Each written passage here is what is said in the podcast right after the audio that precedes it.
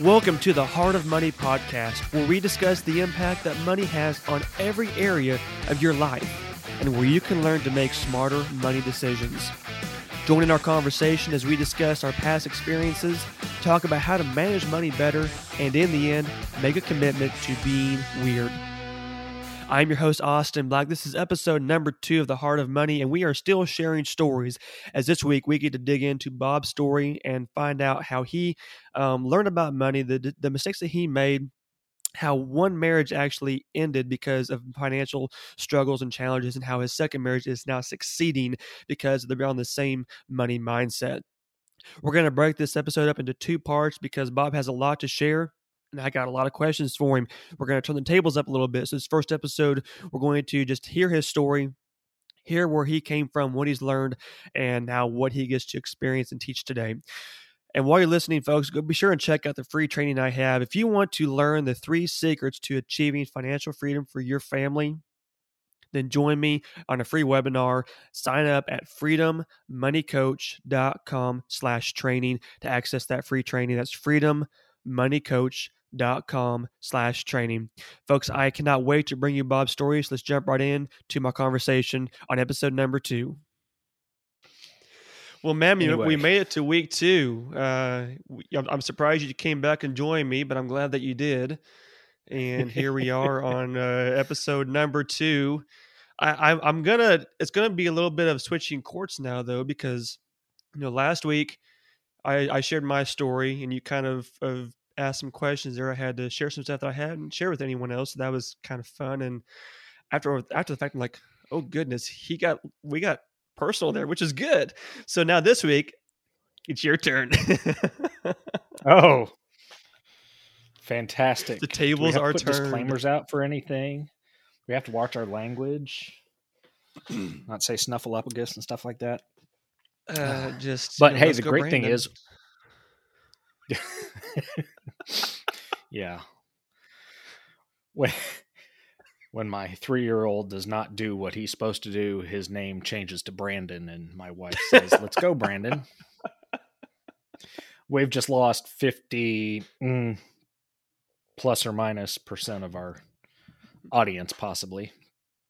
But anyway, anyway we're still here. We're, That's we're, probably we got hundred percent of our audience now, right so. now. Yeah, exactly. Yeah. Thanks for listening, Mom. Yep. Voices in my head. Yep. We're we're getting more of us at all times. It's just which one's going to talk is well. Let's all let's right. jump into the so, craziness uh, since since uh, you know normally we have a hard time sounding sophisticated. We'll try to make the rest of this episode halfway uh, intelligent. Bob, I am really glad well, to hear your story this week. I am glad to um, I'm glad that you're going to have a chance to share kind of what you've experienced because, like we talked about before, you and I are we've had a lot different backgrounds and experiences, and we, we've kind of come to the same place, but we have very different ways of getting there. Um, I'm just going to jump right in and let you share your story here, uh, so viewers can kind of understand what you've seen, experienced, and the difficulties that you have overcome, and kind of where that's positioned you in your life today. Well, my story is going to be different from yours, and I'm going to I might go a little bit longer from the standpoint of I've got another ten years and was that twenty five percent more life to cover, and it wasn't for those last ten years that I really had that experience. Um, you you figured it out a whole lot quicker, and I wish I could have that ten years back because I'd be far better off if I did. Uh, for me, growing up I was never in a position of want. Uh, we always had money to do what we needed to do. We didn't always get to do what we wanted to do, um, but there was always money available. And my parents came from two very different backgrounds. My dad came from the farm. Um, I do remember going back to the family farm on occasion and using the faucet. We had a drip of a water stream, whereas if we're at my grandparents in central Missouri. My grandfather on my mom's side was an attorney. Um, you never even thought about how much water came out of the spigot. So, very different lifestyles from the beginning. Um, my dad worked very hard, uh, was initially a veterinarian when I was born, and worked 25 hour days, eight days a week. Um, for some veterinarians, they have business cards that say 23 and a half hours, six and a half days a week. So when you call, you know, that could be that half day or that half hour, whatever it might be. But dad wanted a different life. And um, before I was born, um, my mom worked for IBM and full time sales of, I think, computers, personal computers, or maybe business computers. The personal wasn't even out yet. Um, but then when I was born, she did odd jobs at that point. Uh, did some part time stuff here and there, and was primarily responsible for taking care of uh, my brother and myself. And then we moved to Columbia when I was eight. And again, dad worked in a job where um, he was around more, uh, was making more money, had more time, and um, was just more available than he was as a veterinarian. But we basically had one income stream. Um, a lot of the time growing up, like I said, didn't have want for anything, but we also had limits on what we could buy.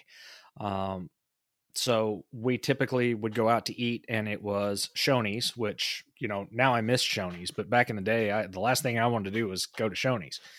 Um, there was a restaurant that did penny a pound night, and you know I think we got more out of that than the restaurant did, but I was also a little bit uh, higher priced than the other individuals that were weighed. So um, you're darn right. I ate my weight in penny a pound night. Um, you know, they don't do stuff like that anymore. It's probably good. But uh, my parents were frugal. They bought what we needed. Uh, we always had back to school clothes, always had school supplies. Um, you know, one of the big things was shoes. You know, I think we had an $80 limit on shoes. To this day, I still do not spend more than $80 on a pair of shoes. And, you know, because wow. inflation, the $80 shoes are probably now closer to 200, but I still don't pay more than $80 for shoes. Um, and that's just stuck with me. So, um, like I said, our, our backgrounds are different. Just that being one aspect of it. Another, my college was paid for. Um, that was a blessing for me. It was also a curse. I would tell you that it's a blessing because of the student loan crisis that we have now. That um, I would be right in the thick of it with everybody else because I wouldn't have known up from down, right from left, back to front, other than you just signed a piece of paper and that was what got you into school. It was what everybody did but my college was paid for based on the work of my grandparents, actually, on both sides of the family. Um, the reason I say it was a curse was basically it was expected of me to go to school, but I went to school. So I fulfilled the requirement, but really didn't know what I was going to do with my life. Uh, maybe before I die, I'll figure that out. But, you know, I'm getting somewhere at this point. But uh, while I was in school, I worked part time and I actually worked more than I went to school. So I attended all my classes and worked. As soon as I finished my last final, I walked out of the class, threw my pencil in the trash can, and went straight to work. Um, but I really enjoyed what I did and actually came back to that company after being gone for 10 years uh, because I had missed the people I had worked around at that time. So um, really the blessing was having college paid for the curse being that i really wasn't focused on what i was there to do other than get good grades. Um, and it really wasn't hard for me to get good grades once i figured out that there was more to school than just showing up. Um, the next step in my life was i was around home and around town for about six months and then got the opportunity to do an internship. Um, that internship was a whopping thousand dollars a month uh, in Texas, and I was expecting a thousand dollar paycheck out of that on a monthly basis, and didn't think about taxes. But that thousand dollars a month, I think, came out just about eight ten. And in the Dallas Fort Worth area, eight ten does not get you much on a monthly basis. Uh, but maybe gas and some groceries. So I was lucky to have a uh, a house that I was staying in that I kind of did double duty. That the guy that owned the house was uh, traveling, and so I was house sitting, and so I had a discount on what it cost me to live there, which was great. But that was about, I want to say 200 to $300. So that was almost half of it. Um, and again, talking about the idea that there was always money, my dad for graduation gave me, um, I want to say $12,000 um, that he had saved up a little over time. And that really was my saving grace in that time because, you know, I had $400 to live on a month. Um, I was down there for about nine months, and then they wanted me to start traveling all over the country and basically live here for six months, live there for a year and a half, whatever it was. And my thought process was anywhere I was going, I wanted to head south and stay there. And their idea was you'll keep moving and it'll be everywhere north of the Mason Dixon line, and chances are it'll be cold nine months out of the year. And I said, absolutely not. Um, so I ended up getting a job in banking. Uh, actually, there was a short time holdover in the rental car industry. And I learned quite a bit about myself in the industry at the same time with that job, uh, but looked more at getting into banking. And uh, by this time, I had a girlfriend. And again, kind of going back to the college idea, I went to college because I was supposed to go to college. It was the next step. And then I was out on my own and I got a job. And then the next thing is to pursue marriage because those are the steps, right? That's what you're supposed to do in, you know, typical middle America, you know, what is it? Middle income, middle, not high society and not other side of the tracks, but there is, you know, for that one section of the United States and the majority of the people that fall into it, there is a prescribed path and that's what we all are supposed to follow. And so that's what i was doing and i thought i was doing it the right way. Um, but i wasn't. And come to find out that um, after a few years we weren't necessarily living um, hand to mouth or paycheck to paycheck but whatever came in went out and i realized i could not live that way and it didn't matter what i did nothing changed um, because it has to be a partnership. And really, it was not. Even though both of us were working, there were different expectations, and I got the chance to move back home. And in that, came home, looked for a job, had a uh, severance, and uh, spent time trying to find what I wanted to do. With really in my heart was wanting to go back to the company I'd worked for before, because again, I really enjoyed the people that I worked with. Um, but at the time, supposedly that really wasn't the track I should be following.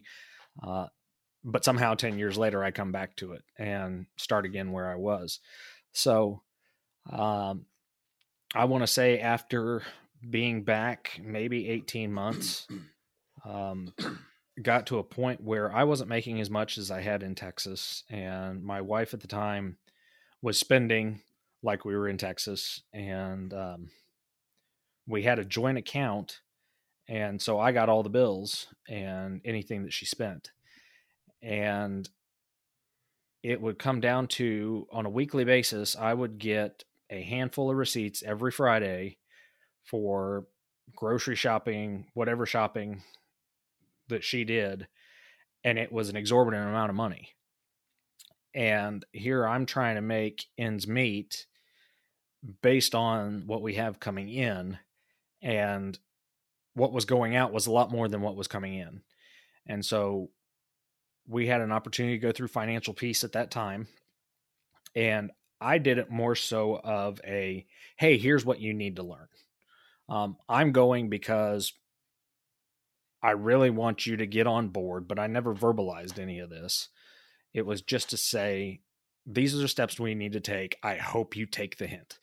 Um, and at the same time as I went through it, there were things that I was like, "Yep, I know that, I know that, I know that." Check the box, whatever. And then there was other stuff I adamantly disagreed with, again because I'd been in banking, and that's not how that stuff works. There's no way. Um, Ten years now removed from talking about that financial peace course, um, I, I think I might have learned something and I would have learned better had I listened rather than crossing my arms. But at least I remember it. And I've changed my ways a little bit since then um, and still tweak. And I will tell you that with always having money available to me for whatever need, it wasn't so much not having it, but learning how to allocate and budget the money that you had and make sure that you didn't overspend. And so, if you ask me when I started a budget, I couldn't tell you. I could tell you I got a checking account when I was 16. And when I turned 16, the first thing I purchased was a House of Pain CD, you know, and then I DJ'd for seven or eight years. And seven or eight years of DJing, making $25 an hour, that's a lot of money. Um, I was working Thursday, Friday, Saturday nights. Sometimes I would work two parties in a day, um, traveling all over the state and sometimes in the other states surrounding. I had an aunt and uncle that were fairly well off, and my aunt always said that I needed to put my money uh, invested. Well, today, 20 years later, we have vehicles for kids to put money in and sock away for investing, but I didn't have those options, those vehicles mm-hmm. available to me at that time. And really, where my focus was at the time was I really enjoyed cars. So I sunk my money into cars. And um, in moving to Texas after college, that car was stolen. Go figure. Um, that was a fun experience in and of itself. Um, but it's one of the things I learned moving away from home. So, uh, just the idea of budgeting, I knew how much needed to go where. And I was really good. I'm still really good at certain um, buckets that I know exactly how much it's going to cost me on a monthly basis. The thing that still gets me is, and here's a hint I think we talked about this last time don't create a clothing budget because you'll end up with a lot of clothes that you don't need. Mm-hmm. Yeah, I learned that. Um, still have some of those clothes, probably have a lot of those clothes. Um, but I have an unaccounted bucket and it gets me every month just from the standpoint of I didn't account for it ahead of time, but these are expenses that come along for whatever it is. Now, my saving grace is I have um, sinking funds. So I have probably about a half dozen plus buckets for savings accounts aside from my kids or aside from annual expenses that I save up for for the year that go for other expenses that as I need. And really, I could do a different set of budgeting to where instead of that unaccounted, I could make that accounted for, but I wouldn't set back as much in the savings bucket. So, it, you know, I'm not going to tell you I'm perfect at budgeting. It is a hard thing that we all have to learn how to do to an extent, and it takes a lot of refinement. Um, if everything that we ever spent was automatic every month, it would make it really easy, but that's that's not life. Um, so I go back to my first marriage and where I'm trying to make the budget work on a monthly basis and it didn't work. It didn't stick. We didn't change anything. And I'm not going to say that I was perfect in it and I didn't I wasn't part of the problem because I spent money too. Um but I just got to the point that I couldn't handle somebody else spending with no concept of where the money actually came from and how we were going to pay everything off. Um, and I think I mentioned this to you last time was at one point I was asked even before we got married, why is it that they're charging me money if I made a payment? It, it didn't dawn on her that if you didn't pay your card credit card off in full, you were charged interest on the outstanding balance. And to me, that should have been a flag at that point that we weren't mm-hmm. compatible. But I didn't think anything of it. Again, being mid 20s, and I'm on the path that this is what you do with your life. And oh, it's just one other thing that no big deal. I tell her once that, you know, you need to pay the whole thing off. It didn't, it didn't stick there. So, um, I, I think among other things, came to the point that that marriage was not going to last. And that was hard on me because I made a commitment and uh, I've had to work through a lot of stuff because, again, that was the path. And that was what you're supposed to do um, for, for my family, for generations, just the expectation. And so life has changed since that point, And, um, the divorce process was ugly in and of itself for two people that didn't have a whole lot, which is amazing, other than um, just the, uh, dare I say, vindictiveness that goes along with separation of two people. So, um, fast forward a couple of years, and I met a girl who actually was a school classmate of mine that uh, I knew who she was, but didn't know much about her. And she had gone through a similar situation, but she was all Dave Ramsey, um, all about the baby steps, all about saving money, all about the podcast, everything. So, you know, when I went to enrichment a couple weeks ago, I'm sitting in there in the sessions and somebody asked me something. I said, well, really my wife's the, uh, the Daveite on this. And uh, she knows all the personality. She knows all the things that they talk about. She listens on a regular basis. I just come at it from the perspective of I know about money. I know what I should do with it and what I shouldn't do with it at this point. Um, but we have now been married for five years and I am we are both in a much better place because of that appreciation one for what each other has gone through with former spouses that didn't have a handle on money um, and weren't going to get a handle on money because it was just something to use and never dawned on them that uh, they weren't in control of it it was in control of them and uh, so we've been able to do some great things because our per- perspective is different than uh, those of our former spouses. But, uh, and it's also been a growing opportunity for us because of things we've learned about each other and ourselves um, in relation to uh, financial aspects. And I'm going to touch again on uh, just the idea of always having money. And I'm not saying that, you know, I was the Richie Rich, I didn't have a silver spoon, but we had enough. Um, we actually had more than enough. And my parents, I look back on stuff my parents did. I'm like, I don't even know how they did it. Um, but they were frugal. And I mm-hmm. look at the benefits that I've had over the years of doing stupid things, but having money available to make those mistakes and now turn around and say, you know what? The past generation of my parents, the previous generation of my grandparents, they did things smart to provide for my mistakes that by no means exonerates me from doing stupid stuff but i'm not going to say that my parents or my grandparents had it figured out at 15 25 or 35 um, but as they got later on in life they did very good things with their finances that you know somebody had to teach them somewhere down the line. And now i'm in a position that i've learned those things and what not to do and what to do and now have my kids in a position that one I can hopefully help them uh, not to make the same mistakes, but also provide for them for a much longer time period into their life, um, but know where I slipped and fell with what was given to me and kind of put some parameters on that so I don't have history repeat if I give them the same opportunities uh, on down the road. it's so incredible what all you've gone through and something that I hadn't even thought about this before and I guess it's because I didn't really I didn't know Kate's full background there. I mean, obviously I knew her whenever I worked there with you guys and, and knew that she was kind of in the same mindset, but I didn't I didn't know to that full extent.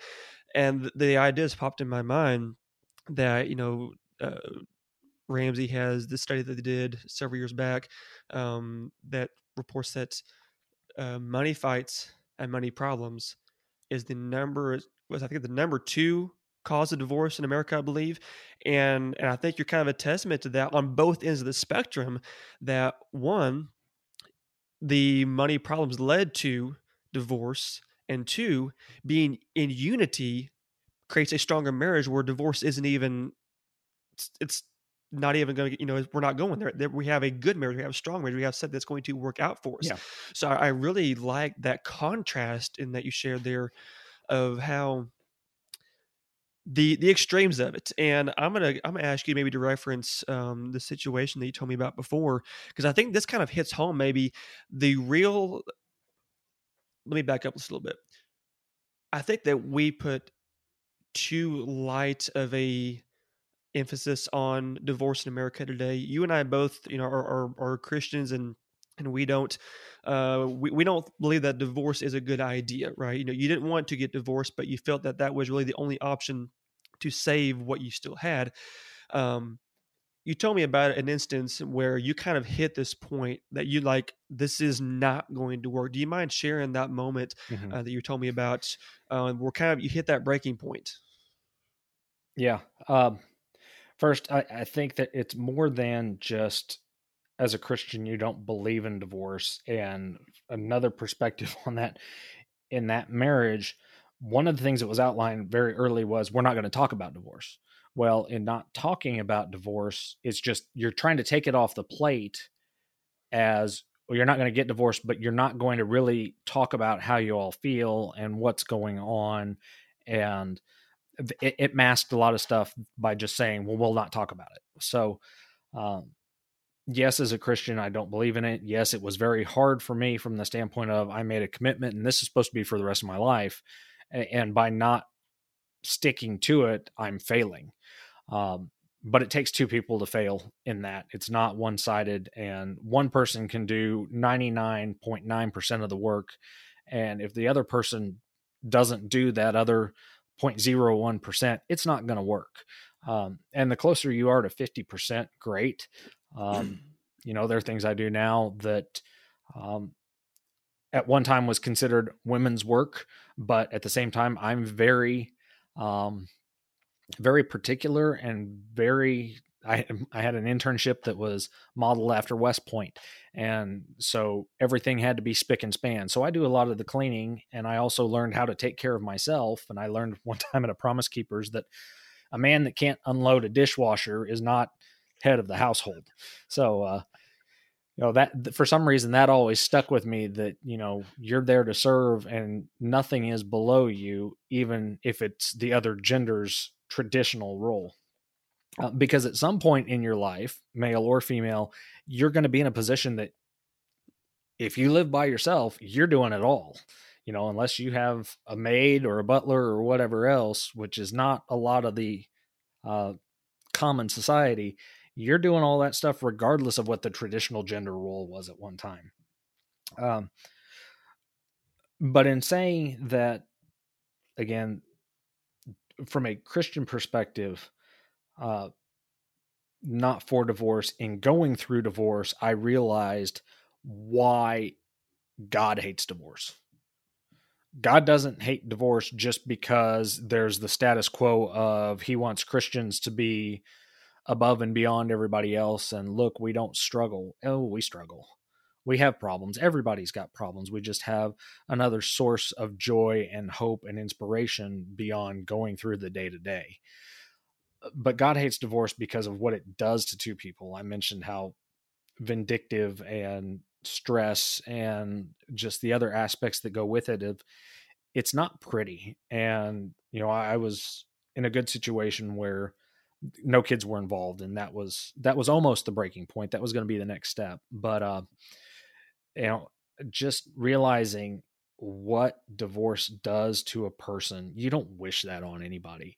And i wish that going in i took marriage counseling more seriously and i wish i had marriage counselors were, were uh, more serious about it and actually looked at us and said you guys should not be doing this.